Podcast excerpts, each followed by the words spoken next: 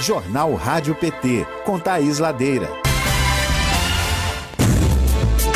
Sexta-feira, 8 de outubro de 2021, está no ar o Jornal Rádio PT Informação e Luta Popular nas suas manhãs. Bom dia, Ludium. Bom dia, bom dia para você também, Patrícia, nossa intérprete de Libras. E bom dia para você que está ao vivo com a gente em radio.pt.org.br, no Facebook do PT Nacional e na TV PT no YouTube. Eu sou Thais Ladeira, o nosso jornal segue até às 10 da manhã, horário de Brasília, na frequência do Partido das Trabalhadoras e dos Trabalhadores. Vamos falar dos últimos momentos da CPI da Covid com o assessor Marcos Rogério. Calma, gente. Esse é o nosso Marcos Rogério do Bem, ok? E teremos Lula pelo Brasil, ou melhor, em Brasília, ou melhor, aqui na Rádio PT. É isso mesmo. Ele esteve aqui na noite de ontem e falou sobre a comunicação do PT. Tem ainda o balanço da semana no Congresso Nacional, boletins especiais, os destaques do portal do PT Nacional, é claro, a sua participação também. Você que está nos acompanhando pelo YouTube pode participar ao vivo pelo chat. Você que está pela rádio ou pelo Facebook, Fala com a gente pelo WhatsApp 61 993161527. Eu vou repetir: 61 993161527. Mande o seu áudio, mande a sua mensagem. Se inscreva no canal, curta esse vídeo, ativa o sininho para receber as nossas notificações e principalmente compartilhe a edição de hoje para fazer crescer essa rede. Destaques do portal pt.org.br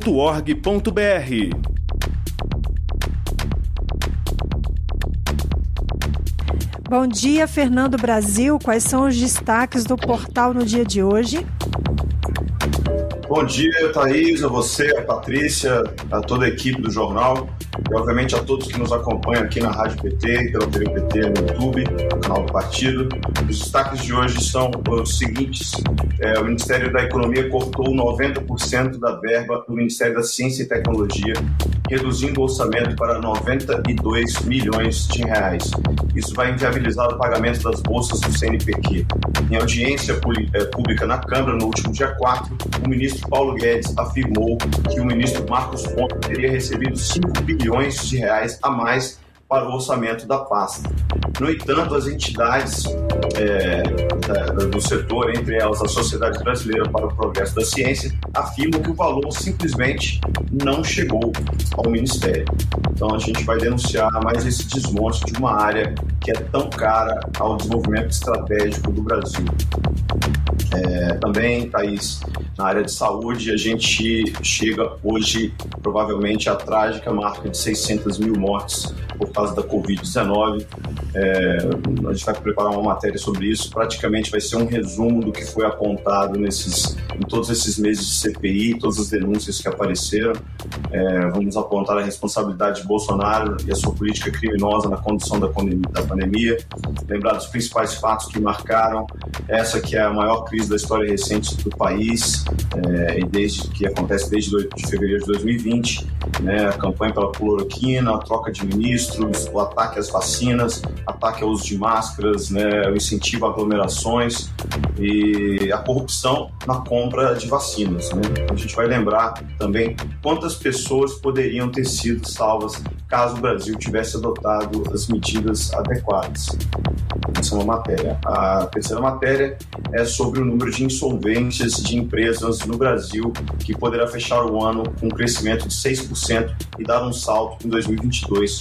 Essa alta poderá chegar a 32%, de acordo com projeções da Euler Hermes, que é líder mundial em seguro de crédito. A gente vai lembrar das dificuldades de acesso ao crédito do Pronamp, da falta de política do governo Bolsonaro e do ministro Paulo Guedes para as micro e pequenas empresas e principalmente da fuga das grandes empresas dos investidores no país. Né? Então, mais uma pauta de economia para denunciar os desmandos de Paulo Guedes. É, antes de encerrar, quero lembrar que o presidente Lula concede uma entrevista coletiva hoje. É, em princípio, essa coletiva está marcada para as 14 horas horas. É, esse horário vai ser ainda confirmado. Como sempre, a gente vai repercutir a entrevista no jornal, no nosso portal. E é isso, Thaís. Esses foram os destaques de hoje. A você que nos ouve assiste, se inscreva no canal, deixe o seu like, compartilhe essa edição do jornal com os amigos, siga as nossas redes sociais e acesse também pt.org.br para saber tudo sobre a política nacional e internacional. Muito bom trabalho e até amanhã. Na verdade, é até segunda-feira, Fernando, porque sextou, é verdade, né? É verdade. Mas Semana olha, passou tão rápido você... que. É que a gente simplesmente perde é. o, o, ritmo. Muito intensa, né? E eu queria, eu quero convidar você, Fernando, e todo mundo que está assistindo, a acompanhar a entrevista com o Marcos Rogério, assessor parlamentar e advogado, que trabalha na liderança do PT no Senado. Com certeza ele vai trazer elementos muito interessantes sobre os próximos passos da CPI. Então, acho importante, Sim, importante. Né, a gente acompanhar. Muito importante.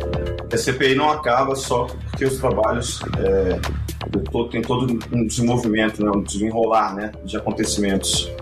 É, eu tenho certeza é, que vocês vão acompanhar. Sim, Exatamente. a gente vai continuar Obrigada. acompanhando. Tchau, tchau. Tá certo. Fernando, bom final de semana até segunda-feira. Bom fim de semana até segunda. Bom, por falar em CPI da Covid, tudo bem que o Senado, como eu costumo dizer, não vive só de CPI, mas vem aí o Rafael Noronha, ele que vai nos contar como foi o depoimento de ontem na CPI e as novidades e o resumo, o balanço da semana no Senado Federal. Direto do Congresso. Bom dia, Rafael. Bom dia, Thaís. Bom dia a todos e a todas que nos acompanham nessa sexta. É, ontem a gente teve um dia de atividades reduzidas no Senado, né, em decorrência da convocação da sessão do Congresso Nacional e o cancelamento das atividades do plenário do Senado. Assim, as atividades elas ficaram praticamente todas voltadas para a CPI. Mas antes de falar dos depoimentos, eu vou destacar a participação do senador Jean Paul Prats, do PT do Rio Grande do Norte, líder da minoria na audiência pública da Comissão de Ciência e Tecnologia, a CCT, para debater a implantação da rede 5G no Brasil. A licitação para a oferta de quatro, quatro radiofrequências está marcada para o próximo dia 4 de novembro e o senador Jambou afirma que ainda é preciso garantir no edital mecanismos de universalização de serviços. Abre aspas para o senador Jambou. Temos a preocupação em não aumentar o fosso social com a implantação de 5G, sabemos dos benefícios dessa nova tecnologia, mas ela precisa alcançar democraticamente todos e todas. É, de acordo com o diretor de infraestrutura do Tribunal de Contas da União, TCU, Paulo Cisnando de Araújo, 25% dos brasileiros não têm acesso à internet e a implantação de 5G é a oportunidade de levar a internet para esses brasileiros.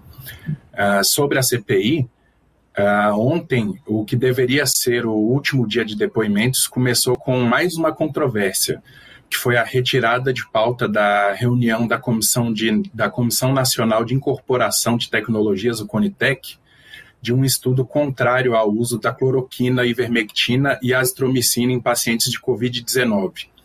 De acordo com uma reportagem da Rádio CBN, essa retirada de pauta foi motivada por uma interferência do presidente Jair Bolsonaro no órgão, que é vinculado ao Ministério da Saúde. Somado a isso, o ministro também não tinha, o ministro Marcelo Queiroga, ele não tinha respondido aos questionamentos desse, de, de todos esses descasos né, da, do, do governo federal com relação à pandemia. E essa audiência está marcada para o próximo dia 18 que é a véspera da leitura final, do, da, da leitura do relatório final da CPI. Sobre o, o os depoimentos de ontem, os parlamentares ouviram o médico Walter Correia de Souza Neto, ex-funcionário da Prevent Senior, e o Tadeu Frederico de Andrade, paciente da operadora e os dois relataram em depoimentos emocionantes os absurdos praticados pela Prevent Senior durante a pandemia.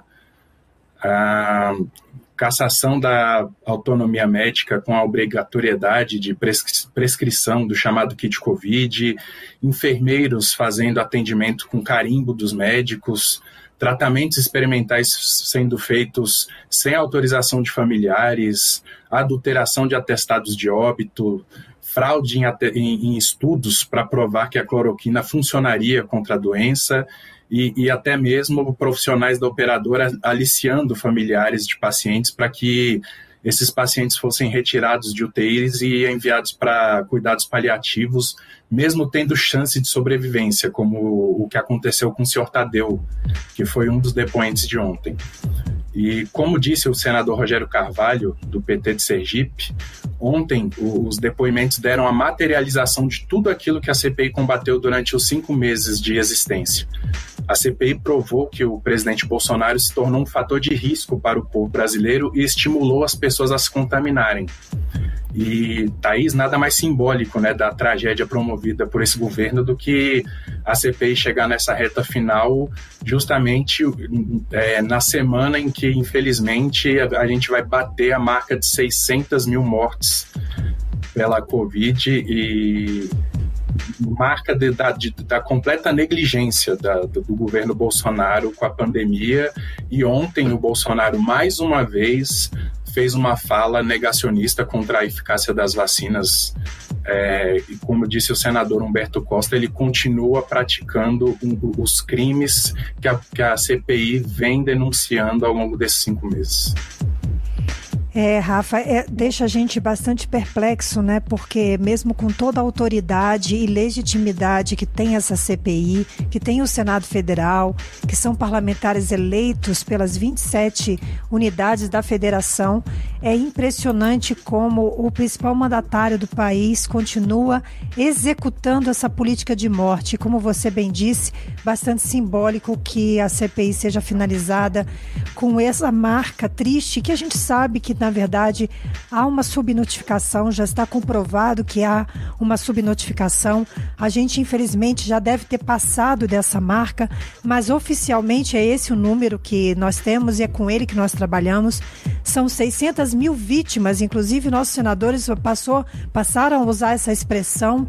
É, são 600 mil vítimas e são mesmo. E ontem foi extremamente impactante. Se nós já havíamos nos é, emocionado bastante com o depoimento da advogada Luana, que representava esses médicos e esses pacientes, ouvir diretamente do médico e do paciente é, o que aconteceu deliberadamente na, na Prevent Senior foi escandaloso. Lembrando que ontem, Rafa, nós conversamos aqui com o ex-ministro Arthur Quioro e ele estava dizendo que, inclusive, a Prevent Senior se tornou é, um possível case de sucesso, um caso de sucesso é, no procedimento, no protocolo de combate à, à Covid-19, o que é um absoluto absurdo. Então, há muito ainda o que apurar, há muito o que denunciar. É claro que há uma preocupação é, dos senadores e nossa também de que a CPI, tudo que foi apurado, caia no esquecimento.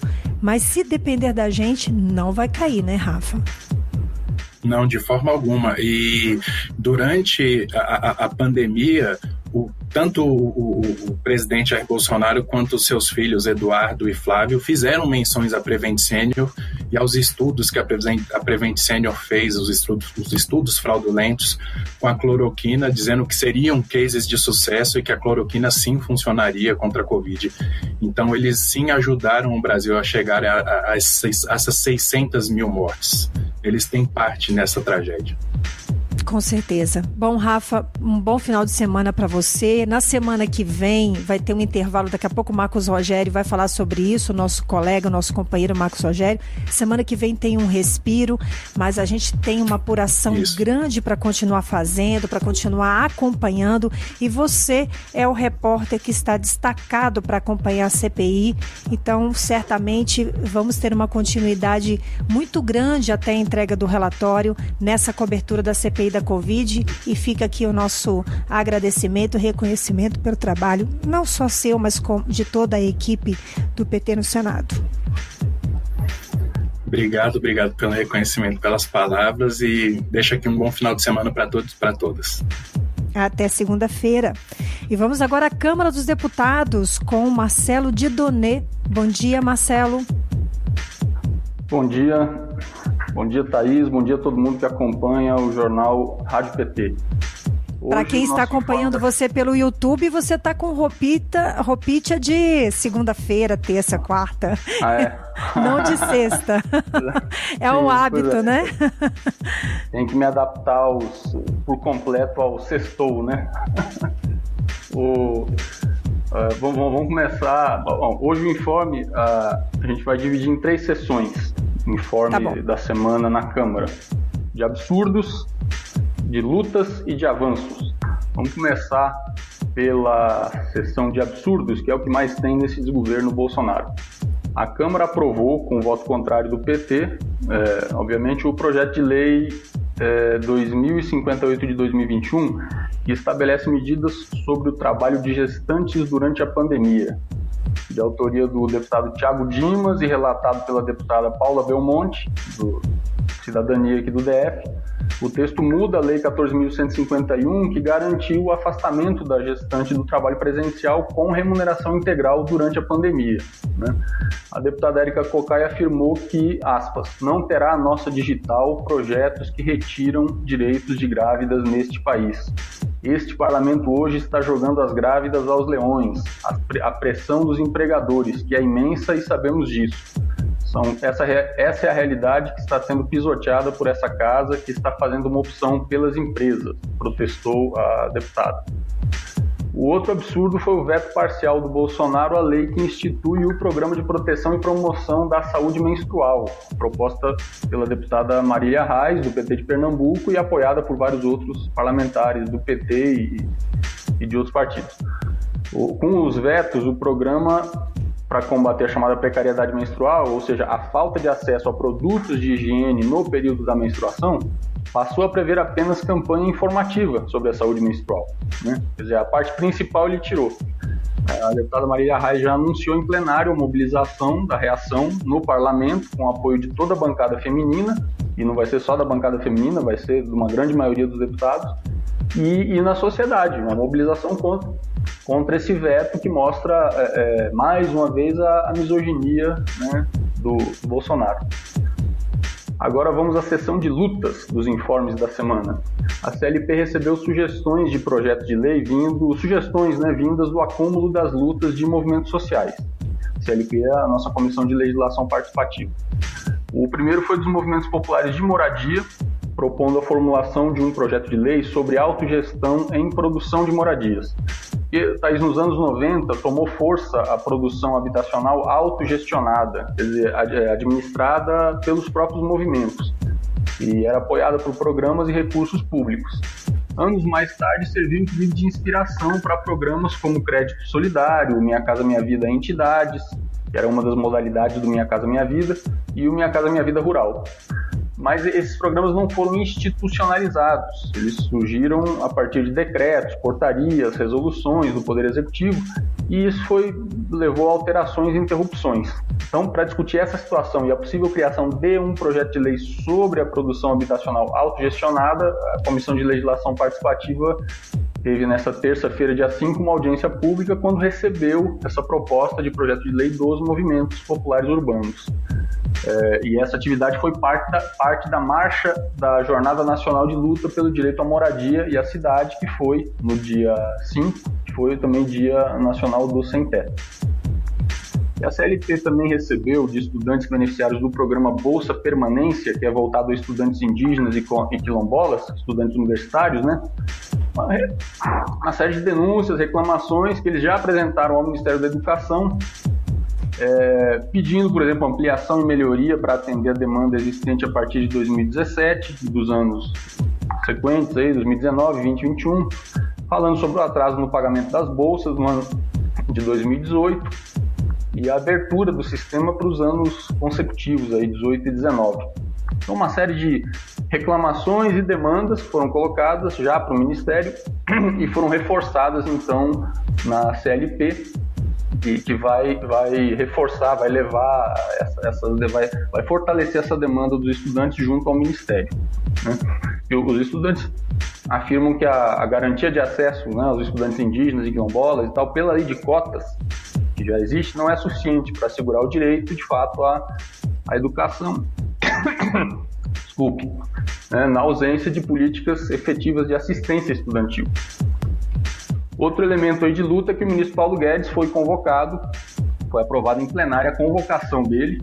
O líder do governo quis rebaixar para convite, mas o, a bancada do PT brigou lá e garantiu que Seria uma convocação do ministro Paulo Guedes para ele explicar os milhões que ele tem no exterior ali, sendo beneficiados pelos próprios erros que ele comete aqui para dentro para nós, né? Beneficiam o dinheiro que ele tem lá fora na tal offshore. Né? Até o nome é complicado, parece que é para o povo não entender direito, né? Para dificultar. No paraíso fiscal, onde ele tem milhões de dólares que estão lá fazendo a, a fortuna dele, enquanto o povo brasileiro aqui está na fila do osso.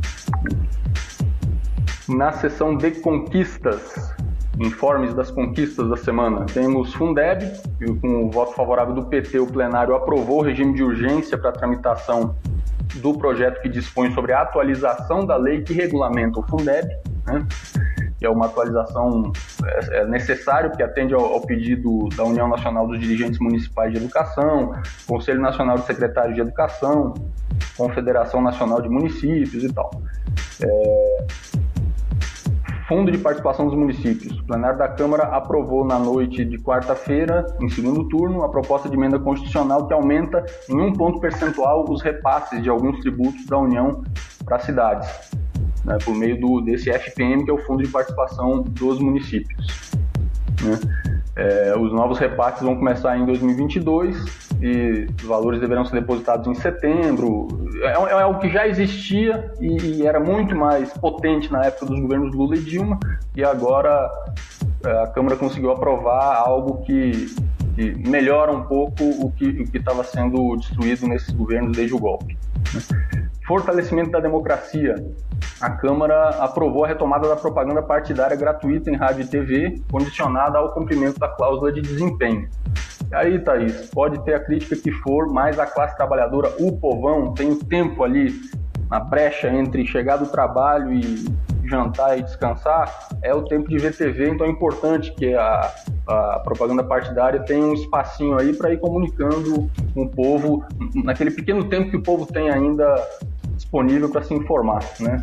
A propaganda partidária tinha sido extinta em 2017 e agora, agora volta.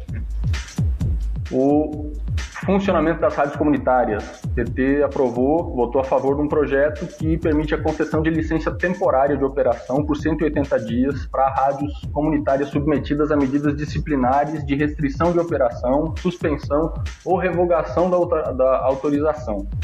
Então, o, ainda precisa ser apreciado pelo Senado, mas essa licença temporária, prorrogável enquanto estiver em uso medidas de contenção da pandemia será feita por procedimento sumário, com dispensa de documentações, do pagamento de taxas, multas ou tributos.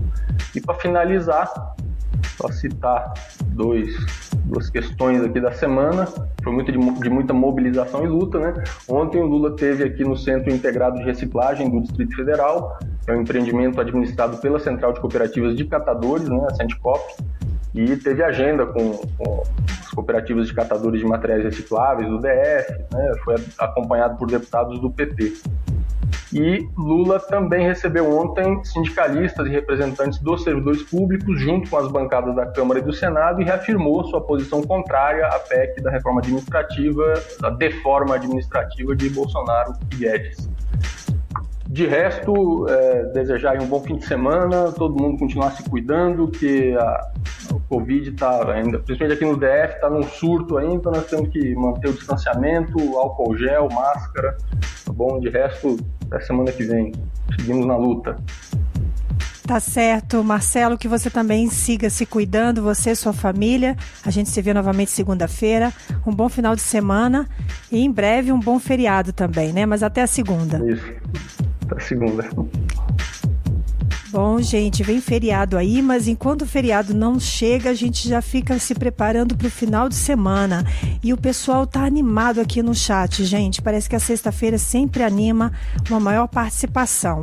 Olha, a Josi Negreiros deu bom dia pra gente bem cedinho. Bom dia, povo de luta. Amanda, Thaís, equipe, simbora com Lula. A Cleusa Ramos também. A Beth de Brasília também. O Luke Sim tá dando um bom dia pra gente. João Ricardo Roque, bom dia, camaradas. O Ale Zocarato também. O Luiz Felipe Peralta, Lula com militância. Vamos para as ruas falar com o povo. Excelente a plenária virtual. Gente, sobre essa plenária virtual tem matéria no site do PT Nacional se você quiser saber mais informações, tá certo? Ah, aqui tem o bom dia também eh, do Antônio Ramo, Ramos Novaes. Bom dia, companheira Thaís. Eu estou assistindo pelo YouTube em Jacobina, na Bahia. Alô, Bahia. Bom dia do PT do Rio de Janeiro com o Alexandre Silva. A Maria Bernardes também dá bom dia pra gente. E o Manuel Pantoja da Costa, ele diz que nos ouve diariamente ele é o Bira, de Gurupá, no Pará. Tá pedindo pra gente mandar um alô para Gurupá, mas é claro que a gente vai mandar um alô para Gurupá. Gurupá é um município que fica na Transamazônica, no estado do Pará, e esse estado que já começa a preparar a sua festa, né, anual, a festa do Sírio de Nazaré, que acontece no próximo dia 12. Para você que nos ouve é, em todo o Pará, um grande um grande abraço ao estado do nosso líder do PT no Senado, o senador Paulo Rocha. E em Gurupá, no Pará, também tem uma rádio comunitária que eu tive o prazer de conhecer lá nos anos 1980. Bom, é isso, pessoal. Vamos agora para o PT Informa, porque daqui a pouquinho tem entrevista com o Marcos Rogério. Do bem. PT informa.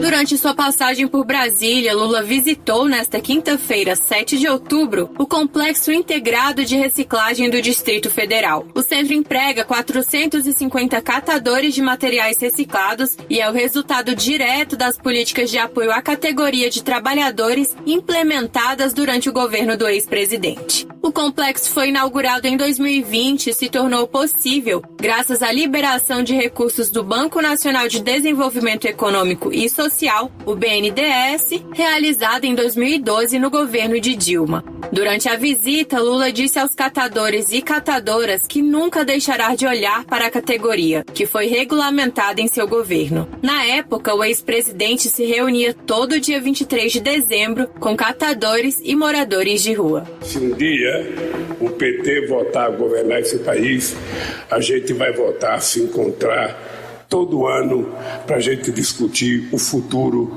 dessa categoria chamada catador de materiais recicláveis, que precisa ser muito honrado. Além de conhecer as instalações, Lula também escutou muitas histórias de pessoas que tiveram suas vidas melhoradas graças às políticas sociais do Partido dos Trabalhadores. A principal reivindicação dos catadores foi a isenção da taxa do IPTU de 400 mil reais por ano. Acompanhando a visita, o secretário de Meio Ambiente do DF, José Sarney Filho, se comprometeu a lutar para atender ao pedido. A presidenta nacional do PT, a deputada federal Glaise Hoffmann, entregou aos representantes da cooperativa uma cópia do requerimento de criação da Frente Parlamentar em Defesa dos Catadores e das Catadoras de Material Reciclado. De acordo com Glaze, a iniciativa já possui as assinaturas necessárias e será formalizada uma cerimônia no Congresso Nacional em breve. Dizer que é muito emocionante participar desse ato, ouvir os relatos que nós ouvimos aqui e estar aqui nessa central, que é fruto da luta, do trabalho de vocês e da compreensão de quem estava à frente de um governo que governou para os mais pobres e para os trabalhadores. Também estavam presentes no evento o presidente do PT do DF, Jaci Afonso, a vice-presidenta do PT do DF, Josilene Correia, os deputados federais Bom Gás, Érica Cocai e Paulo Pimenta e os deputados distritais Arlete Sampaio, Chico Vigilante e Leandro Graz, além do presidente da CUT-DF, Rodrigo Rodrigues. De Brasília, Terra Thaís Costa, para a Rádio PT. Entrevista. E agora a gente conversa com o assessor parlamentar Marcos Rogério. Bom dia, Marcos Rogério, seja bem-vindo mais uma vez à Rádio PT. E agora eu com essa alegria de receber você aqui no Jornal Rádio PT. Bom dia, companheiro. Bom dia, Thaís. É um prazer estar aqui com você. Eu sempre digo que a Rádio PT faz a diferença nas nossas vidas, né? E você e sua equipe têm um estilo de fazer rádio, jornalismo com muita leveza e com muita profundidade. Eu, inclusive, quero aproveitar, Thaís, Tô com saudade, então vou falar hoje, viu? Tô com saudade de vocês. Quero aproveitar para, em seu nome, em nome do Fábio, toda a equipe da Rádio PT, homenagear os jornalistas, né? Eu achei muito bonito que o Prêmio Nobel da Paz foi concedida a dois jornalistas é, que defendem a liberdade de expressão, que defendem a democracia. E você é uma expressão viva dessa luta. E a CPI da Covid a gente se defronta muito com o debate de liberdade de opinião, de expressão, porque os negacionistas invocam esse mesmo direito para prescrever remédio que mata, né? Então, quando o Nobel da Paz é concedido para dois jornalistas, uma jornalista e um jornalista, é, e nós vivemos num país em que o presidente defende a, a ditadura, então é muito importante que a gente reconheça o trabalho de vocês, viu? Um abraço a você, a toda a equipe de jornalismo do PT. Eu agradeço, acolho esse agradecimento e esse abraço, Marcos. Não poderia ser diferente, você que é um defensor incondicional da democracia, né? E a gente precisa definitivamente relacionar liberdade de expressão com a defesa da democracia. A liberdade de expressão, quando ela é usada para outra coisa, para controle, para matar, para mentir, para falsear, definitivamente ela não pode ser considerada a liberdade de expressão genuinamente. A gente sabe, né, Marcos? A gente trabalha com as palavras, os advogados também trabalham com argumentos e com palavras. A gente sabe que a capacidade que a direita tem e até mesmo da ultradireita tem de ma maquiar e, e manipular expressões históricas, né? É, que são conquistas nossas, como o direito à liberdade de expressão, por exemplo, o que eles estão fazendo não tem nome, né? A gente não consegue nem nominar. Mas é para isso que nós estamos aqui, é por isso que nós vamos conversar, inclusive, sobre essa reta final anunciada há três semanas. Nessa semana eu conversei com a Ana Soter, tive o prazer de conversar com o ex-ministro uh, Arthur Quioro ontem, e, e essa CPI que parece que não quer terminar.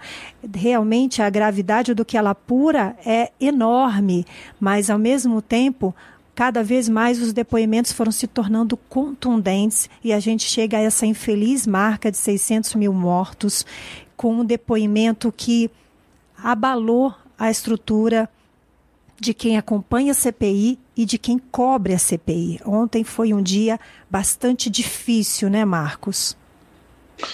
Foi sim, Thaís. Inclusive, é, eu fiz um comentário no nosso grupo dizendo que o depoimento do Tadeu, que foi o paciente da Prevent Senior, abriu um buraco no meu coração. Advogados também têm coração, viu, Thaís? É, e todos nós fizemos, é, um, enfim, fizemos uma, um esforço muito grande para que as vítimas fossem homenageadas, para que a CPI desse voz às vítimas, para que a CPI desse voz aqueles que sofreram na pele ou perderam familiares ou mesmo passaram por um momento de muita dificuldade. E o advogado Tadeu, que foi ontem depoente na condição de vítima, fez um relato é, realmente muito chocante. Só para quem não acompanhou, ele disse que ele estava na UTI durante 27 dias e que em determinado momento uma profissional, de, é, profissional da Prevent Senior disse para ele que ele seria transferido para um outro quarto, que era mais agradável, que eles chamam de cuidados paliativos, e nesse outro quarto ele receberia uma bomba de morfina para que ele fosse a óbito sem dor. A família do Tadeu se revoltou, convocou o médico privado da família que foi no hospital e não deixou que isso acontecesse, ameaçou botar advogado e entrar na justiça, e ele foi mantido na UTI para que ele tivesse o tratamento necessário. E foi isso que fez com que ele continuasse vivo e pudesse hoje contar sua história. Imagina, todos sabemos que o tratamento em UTI é caro, mas nada justifica, nenhum valor, nenhum preço justifica a retirada de um paciente da UTI para ser colocado em cuidados paliativos para ser morto. porque o custo do plano é alto.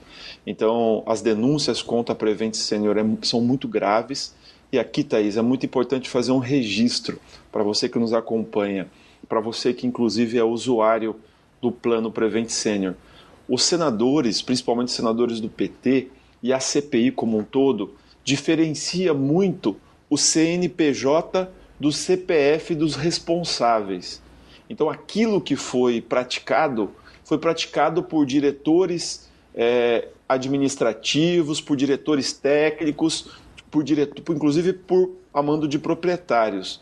O objetivo é encontrar os responsáveis e puni-los exemplarmente. Não é o objetivo da CPI destruir a empresa. Isso quem fazia era Lava Jato.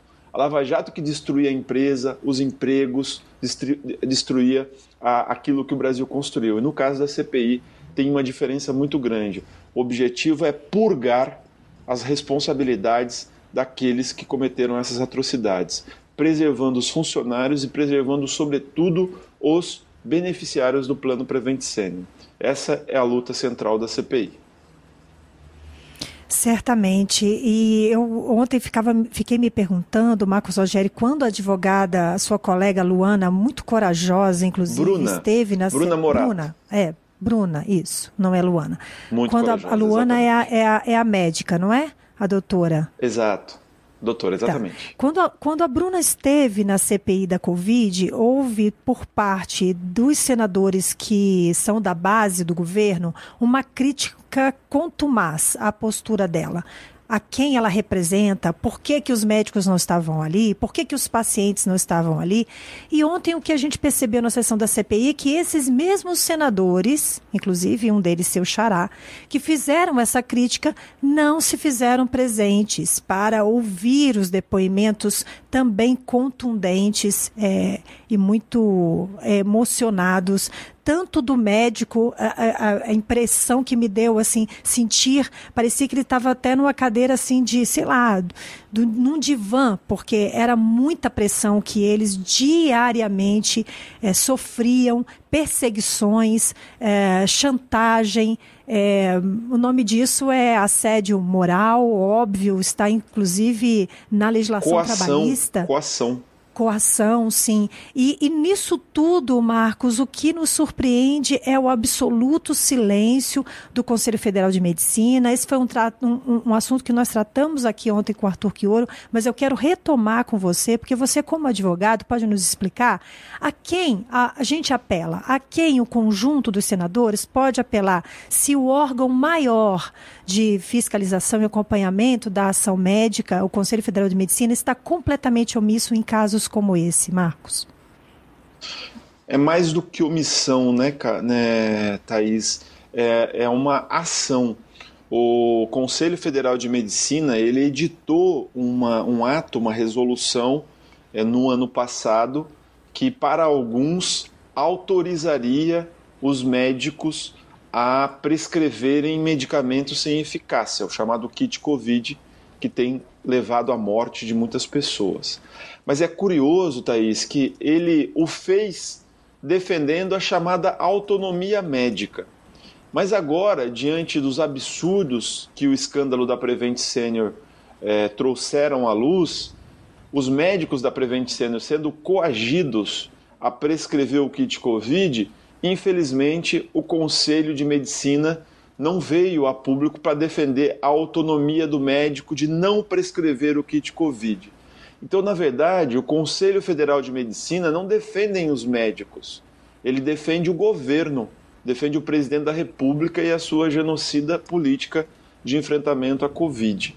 E mais escárnio do que tudo é que ontem, enquanto um médico é, estava na CPI de, depondo sobre o que passou, não tinha um representante do Conselho Federal de Medicina para acompanhá-lo, para defender as suas prerrogativas, os seus direitos como médico. Nós, ele estava lá sim, acompanhado pela doutora Bruna, uma advogada que inclusive deu uma entrevista dizendo que era eleitora do presidente da República e se arrependeu. Estava acompanhado da doutora Priscila Pamela, uma combativa advogada do grupo Prerrogativas, nossa amiga, estava lá se fazendo presente, mas o CFM não estava. Ou seja, defende a autonomia médica quando é para prescrever medicamentos sem eficácia, mas não defende a autonomia médica quando o médico é pressionado, é oprimido por um sistema é, como o da Prevent Senior para é, prescrever esse medicamento contra a sua compreensão. Então, é lamentável o papel, da, papel da, do CFM. Infelizmente, o senador é, Rogério Carvalho e, sobretudo, o senador Humberto Costa foram vencidos na CPI e não conseguiram aprovar o requerimento de convocação do CFM, porque certamente a responsabilidade seria evidenciada. Mas o relator certamente trará o tema em seu documento final, né? Aliás, Thaís, eu estou aqui para falar do relatório final, hein? Exatamente. E só antes, é, fazendo só uma dando uma informação que Inclusive, a vinda do médico e do paciente ontem foi a partir de um requerimento do senador Humberto Costa. Ou seja, todas as solicitações que os nossos senadores fizeram foram muito acertadas, todas as sessões bastante significativas e importantes para o relatório, que é sobre isso que eu quero falar. Olha só, nós ontem terminamos a última oitiva, talvez tenha do Marcelo Queiroga, talvez não, enfim, está um pouco incerto ainda, porque ele vai preencher um, um relatório, um, um, uma série de perguntas que a CPI encaminhou para ele, talvez ele não venha, mas o fato é que a gente deve se encontrar na semana do dia 18. E aí nós temos a próxima semana, que é uma semana inclusive de feriado, que eu imagino que aqueles grupos de trabalho que foram formados lá atrás, que conseguiram intensificar a, a, a investigação em temas vários, diferentes, inclusive fake news e populações indígenas. Imagino que esses grupos vão trabalhar muito, né, Marcos, nessa semaninha para poder entregar esse relatório no dia 19 para leitura. Aí o que, que acontece? Por que, que é lido num dia e aprovado no outro? Explica para gente. Perfeito. Na próxima semana, a equipe do PT certamente ficará é, sem feriado, trabalhando muito, mas quem trabalhará muito mesmo é a equipe do relator, viu, Thaís? Porque a confecção do relatório final é um trabalho hercúleo, né? Essa CPI é seguramente a CPI mais importante da nossa história, porque nós não estávamos nos defrontando com um caso ou outro de corrupção. Nós estávamos tentando identificar os responsáveis pela morte de 600 mil brasileiros e brasileiras nós estávamos querendo identificar, estamos buscando identificar quantas mortes seriam evitáveis. E pelos cálculos ali dos grandes especialistas ouvidos pela CPI, quase 400 mil brasileiros e brasileiras estariam vivos se não houvesse uma política é, genocida sendo aplicada no Brasil. Então, esse, é, apontar as responsabilidades é um grande desafio. Então, o senador Renan Calheiros, os consultores legislativos presentes, a sua equipe direta. O senador tem uma assessora que o Brasil já conhece, que é a Isabelle, né? Ela está sempre lá auxiliando o senador é, no, lá na CPI, inclusive uma jornalista combativa como você, viu, Thaís? É, a Isabelle está com a responsabilidade de pilotar a parte do relatório que trata de fake news, junto com uma grande equipe. Ou seja, eles trabalharão 24 horas por dia até o fechamento do relatório. E aí então, olha, eu só vou dar um spoiler, Thaís. O relatório já tem mais de mil páginas. Então é um relatório muito contundente, muito denso. Ele apresenta na terça-feira, dia 19, e aí é regimental, é do regimento interno que os membros da CPI, para poder votar sim ou não ao relatório, eles precisam conhecer o relatório. Então não dá para votar ali na hora um documento de mil páginas. Por isso, haverá um pedido de vista, no caso o presidente Omar, que tem conduzido a CPI também com muita, com muita firmeza, né? O presidente Omar vai dar a vista de 24 horas, no mínimo, né? E na quarta-feira, dia 20, então, o relatório será votado. Então, como é que funciona na prática? É, os senadores têm as suas equipes, as equipes pegam um relatório de mil páginas, é, cada equipe fica com um pedaço, analisa, o senador também vai analisando, e as equipes, junto com os senadores, vão, ah, vão dando, analisando cada etapa do relatório para avaliar se está de acordo, se não está, se tem mudança para fazer, se não tem. Então, muito provavelmente, apesar do senador Humberto, senador Rogério, senador Jean serem aliados do relator, pode ser que tenha coisas que eles eventualmente não concordem ou precisa incluir, e essas 24 horas é para que a gente possa analisar, fazer as emendas e dialogar com o relator para que sejam incluídas. Aí na quarta-feira, então, o relatório é votado pela comissão. O que se sabe Lembrando, Thaís, até né? agora? Ah, lembrando, Marcos, que, que durante, durante as oitivas, era, os depoimentos, era muito comum ouvir ou o vice-presidente, o senador Randolfo Rodrigues, ou até mesmo os nossos senadores Humberto e Rogério, dizendo, por favor, relator, atenção a Incorpore. isso. Eu imagino. Exatamente. Era muito comum, é um vídeo, é uma troca de conversa telefônica, ou é uma afirmação dada pelo, depoimento, pelo depoente, ou até mesmo uma contradição. Muito interessante imaginar como que coletivamente esse, esse relatório foi sendo construído. Agora, o fato é o seguinte, é, depois eu queria conversar rapidamente com você sobre o que disse o senador Girão, disse que ia apresentar um relatório paralelo, não Vou sei se isso é sobre isso. possível. É, mas eu queria saber de você o seguinte: uma vez aprovado, existem instituições é, que já de praxe recebem esse, esse resultado do relatório e existem aquelas instituições que vão receber, digamos, simbolicamente o resultado, como por exemplo a Câmara dos Deputados ou o próprio Congresso Nacional. É isso? É, é correto essa, essa minha avaliação? É correto, é muito correto, Thaís. Deixa eu só então explicar um pouquinho essa, esse final. Então, do, da terça para quarta tem este movimento, né? Aí então na quarta-feira ocorre a votação. É, na própria terça é provável, é, é praticamente certo que o senador Marcos Rogério, o senador Heinz e o senador Girão apresentem um que nós chamamos de voto em separado. Eu não sei se os três vão apresentar juntos, mas eu tenho certeza que o senador Marcos Rogério apresentará um voto em separado, com as conclusões dele. O senador Girão também afirmou que vai apresentar, eu não sei dizer se vai ser um voto em separado ou se será uma complementação de voto, que também é possível. Então, às vezes, a pessoa não tem divergência com o relatório do relator, mas ele entende que um aspecto ou outro poderia ser tratado de outra forma, então ele poderia apresentar uma complementação de voto. É, e o senador Reise no mesmo sentido. Essas, essas complementações de voto e esses votos em separado, na quarta-feira o presidente dará um tempo para que sejam lidos, e aí é um tempo regimental de 10 minutos, eles fazem a leitura e então vai a voto. Vai a voto o relatório do relator.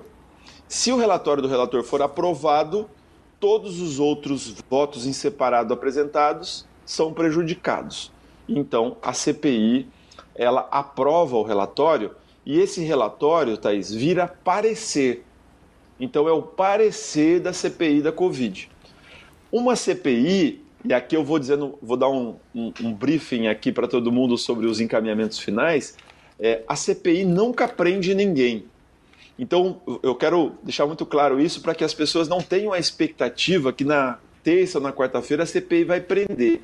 A CPI, ela organiza os fatos, aponta o autor, aponta as provas e encaminha este, estas provas para o Ministério Público, para a Polícia Federal, para a Justiça.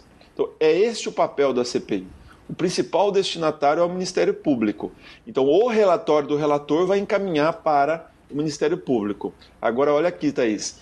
A CPI da Covid vai também encaminhar para a Câmara dos Deputados no que tange aos crimes de responsabilidade do público. Vai ser encaminhado também. Então, vai se somar a, aos que eles 60 ou mais processos de impeachment, 100, eu acho que tem lá, é, é, o relatório da CPI.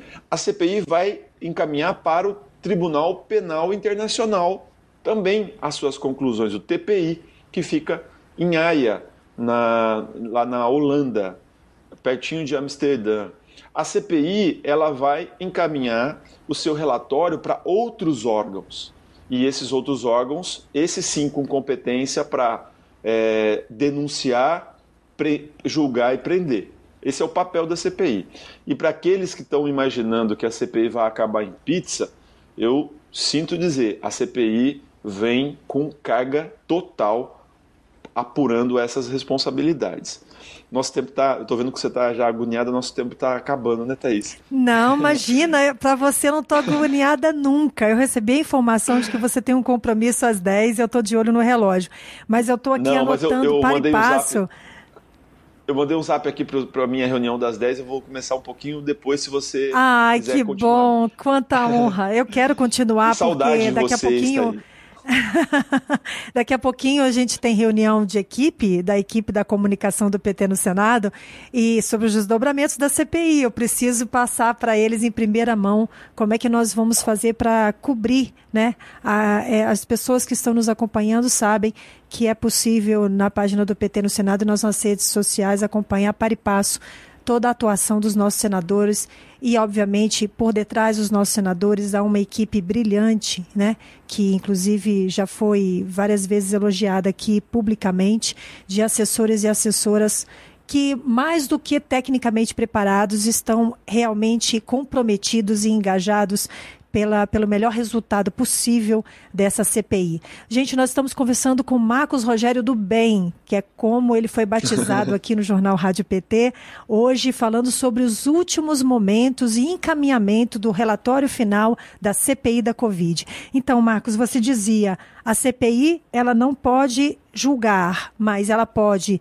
denunciar aos órgãos que vão fazer o trabalho de julgamento. Você citou vários ela, deles. Ela faz o, o indiciamento, ela, desculpa, ela faz o indiciamento daquelas pessoas que praticaram crimes e mais do que simplesmente responsabilizar pessoas, a CPI pode recomendar ao Tribunal de Contas que faça determinadas investigações, pode determinar ao Congresso Nacional, ao Senado e à Câmara que aprove determinadas leis, pode determinar a, a, a, aqueles temas, por exemplo. Vamos imaginar hospitais federais do Rio de Janeiro, que foi uma linha de investigação que a CPI não conseguiu aprofundar em função do tempo e pela magnitude do problema. Então a CPI ela pega os documentos que ela produziu, é, documentos sigilosos, documentos não sigilosos, é, é quebra de sigilo bancário fiscal, telefônico, ela pega esses documentos faz um relato sobre eles e envia para o Ministério Público, porque o Ministério Público, de posse desses documentos, poderá então dar seguimento à investigação e eventualmente denunciar. Ou seja, Thaís, se as conclusões da CPI estiverem maduras, como estão em muitos casos, ela indicia. Naqueles casos em que a investigação não foi, não pôde se aprofundar, porque eram temas laterais, não era o tema principal, a CPI pega os documentos e envia para os órgãos responsáveis pela investigação.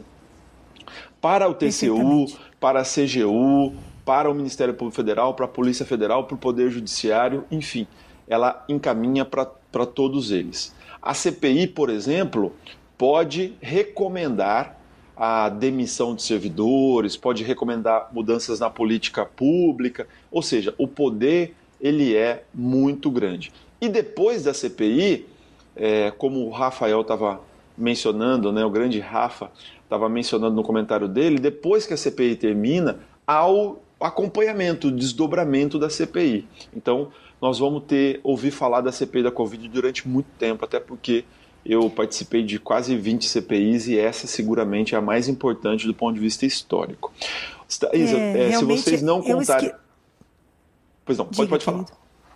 Não, é que eu esqueci de colocar no seu currículo quando te anunciei esse dado que a gente sempre comentava, não só no Direto de Brasília, como aqui no jornal Rádio PT, que você é um especialista em CPI, então é com muita propriedade que você diz que realmente essa CPI ela vai marcar a política brasileira. Eu comentava também essa semana aqui no jornal Rádio PT que há todo um, um, um na verdade, um resultado de ressignificação é, do trabalho de uma comissão parlamentar de inquérito que caiu muito no descrédito, todo mundo dizendo que o tempo inteiro o CPI não dá em nada e termina em pizza, e dessa vez a, a gente percebe concretamente que não, inclusive com um apoio popular muito grande. Começou com o engajamento nas redes sociais, depois a opinião pública é, em pesquisa começou a dizer que há muita credibilidade no trabalho dos senadores o chamado G7, enfim, destaque aí para os nossos três senadores, Humberto, Rogério e Jean Paul. Agora, é, Rogério, é, Marcos Rogério, eu queria saber de você o seguinte: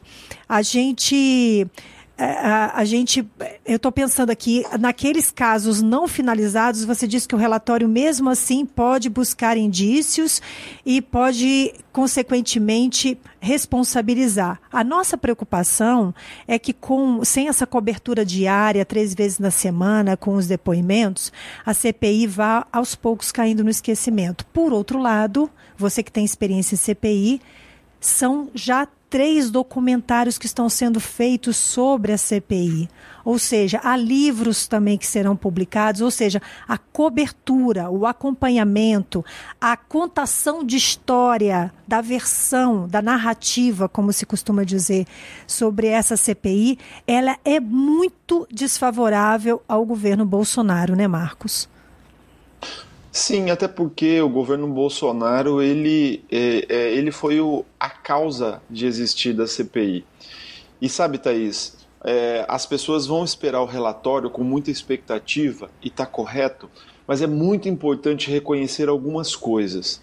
Quando a CPI foi aberta, em abril desse ano, o Brasil tinha é, 6% da população vacinada com a segunda dose e 13% vacinada com a primeira dose. A CPI alterou a política de vacinação do Brasil e hoje nós estamos quase que metade da população já assinado com a segunda dose. Quando a CPI foi aberta, é, o, o, a política oficial do Ministério da Saúde era negacionista e combatia a ciência. A CPI denunciou e isso se alterou. A CPI ela foi muito importante para economizar o dinheiro do povo, porque ela combateu esquemas de corrupção bilionários no Ministério da Saúde. O dinheiro da vacina estava sendo roubado por quadrilhas e a CPI enfrentou isso. A CPI trouxe a público uma política macabra envolvendo a Prevent Senior. A CPI ela vivenciou momentos de grande emoção como aquele em que a senadora Leila Barros enfrenta um discurso machista é, de um outro senador da República, quando um, um, o Wagner do Rosário, o ministro Wagner do Rosário, ofendeu a senadora Simone Tebet. Então, as mulheres se afirmando como sujeitos e enfrentando o debate. Aquele libelo em defesa da liberdade contra qualquer forma de discriminação que o senador Fabiano Contarato pronunciou naquele episódio do, da homofobia, do Facuri. A CPI vivenciou momentos de muita, de muita, muita emoção. E é a emoção vai marcar o final também, Thaís. Porque se vocês não contarem para ninguém, eu vou dar dois spoilers aqui. O primeiro é o seguinte, mas tem que ficar entre nós porque não está definido totalmente. O primeiro é o seguinte: é, o relator, senador Renan Calheiros, com o apoio do presidente, é, estão propondo, e o senador Humberto Costa o senador Rogério foram entusiastas dessa política, estão propondo um memorial de homenagem às vítimas da pandemia. E o memorial vai ficar ali na frente do Congresso Nacional. Se você já veio para Brasília, ou se você quiser dar uma entrar na internet agora e olhar ali na frente do Congresso, vocês vão perceber que tem uma rampa Logo na frente do Congresso tem um lago e na sua direita, para quem olha para o Congresso, tem um outro lago, uma piscininha muito bonita. Dentro dessa piscina será montado o memorial das vítimas da Covid e os nomes das pessoas vão, vão, ser, vão constar ali numa publicação. Vai ser muito bonito, vai ser uma coisa realmente muito impressionante. E no próprio dia 19, o relator, o senador Renan, ele pretende é, trazer algumas famílias, algumas pessoas que eventualmente queiram dar o seu depoimento é, sobre o que viveram, o que esperam, numa solenidade, numa cerimônia formal, para que o relatório seja de fato uma homenagem a essas famílias. Mas essa, é, a, o memorial está certo, o Senado aprovou essa semana a resolução, né, foi proposta pela pela, pela CPI e o próprio relator foi o presidente da CPI e o senador o senador Renan já conversou com a arquitetura do Senado, O projeto está desenhadinho, ele é super bonito, né? foi apresentado na comissão. E a cerimônia com as vítimas tende a acontecer no dia 19, mas vocês não contem para ninguém porque isso ainda pode, pode mudar. Né? Na CPI tudo pode mudar, mas essa é a programação que nós temos pela frente. Marcos, só ouvir você falar e descrever, a gente já fica absolutamente é, emocionado, né? Porque realmente é, é algo que, que a gente não pode esquecer. A gente costuma dizer que o Brasil, infelizmente, costuma fazer piada da própria tristeza, das próprias mazelas, é bem humorado, adora festejar, mas tem algumas coisas como aconteceu, por exemplo, na época da ditadura militar e todo o trabalho feito no governo da presidenta Dilma para restabelecer a verdade.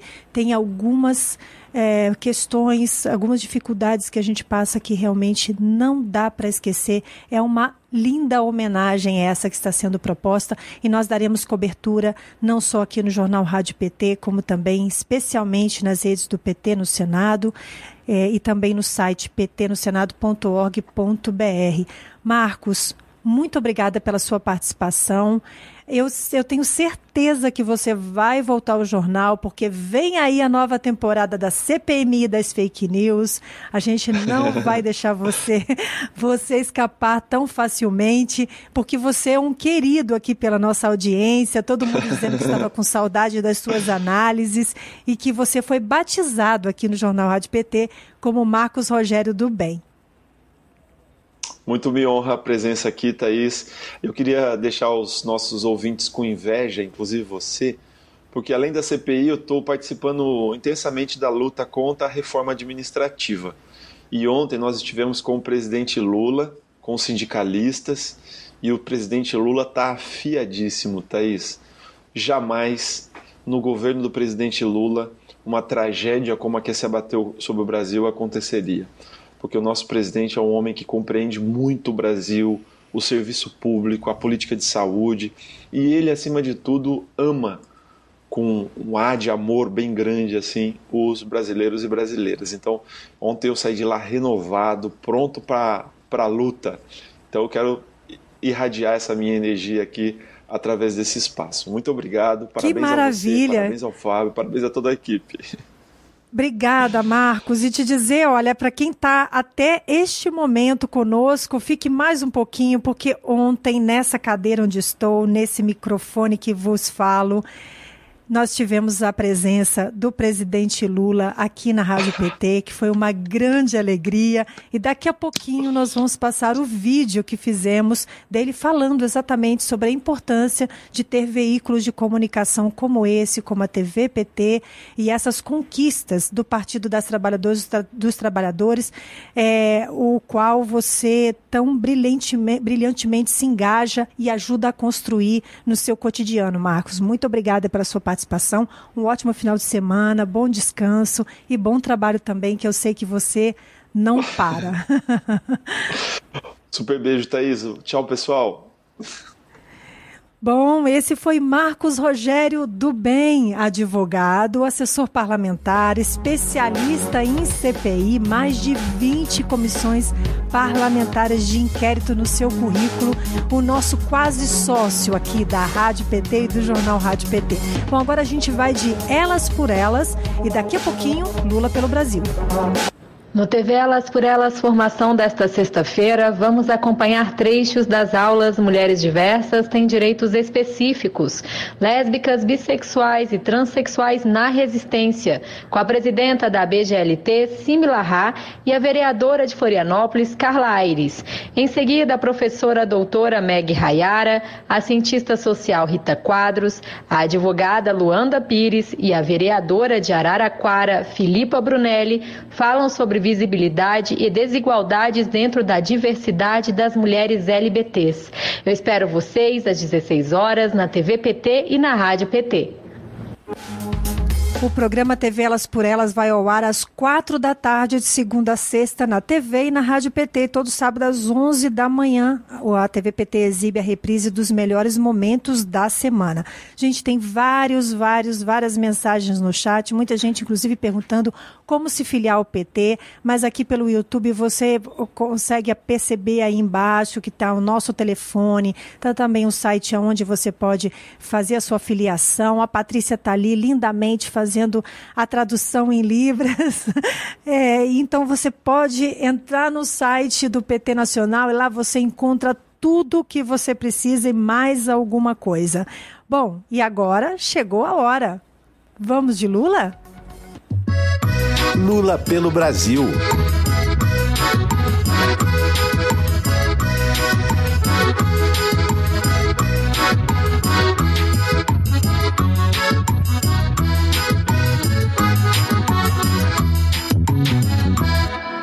E como disse o Marcos Rogério, o Lula esteve ontem numa reunião com sindicalistas, mas pela manhã nós anunciamos aqui no Jornal Rádio PT, ele foi até a Cooperativa dos Catadores, é, foi, nós fizemos também a transmissão pela TV PT, foi um encontro muito lindo, emocionante, depois de ter se reunido com lideranças parlamentares, lideranças políticas, presidentes de partidos, o Lula esteve na Cooperativa de Catadores, depois se reuniu com sindicalistas que defendem os Correios, que dizem não à PEC 32, que está tramitando no Congresso Nacional, e no final do dia, com muita energia, com muito carinho, ele participou de uma gigantesca plenária com vários representantes dos milhares, gente, milhares de representantes dos diretórios municipais do Partido dos Trabalhadores e das Trabalhadoras. E já era tarde da noite. Mesmo assim, o Lula esteve aqui conosco e nós vamos acompanhar o recado dele sobre a importância dos veículos de comunicação do nosso partido. Uma saudação à rádio, falasse um pouco da importância do PT ter os seus próprios veículos, ter a sua TV no YouTube, ter a sua rádio na web. É um prazer receber, viu? Olha, o, o prazer é meu uh, de poder vir conhecer esse aparato de comunicação que o PT está criando.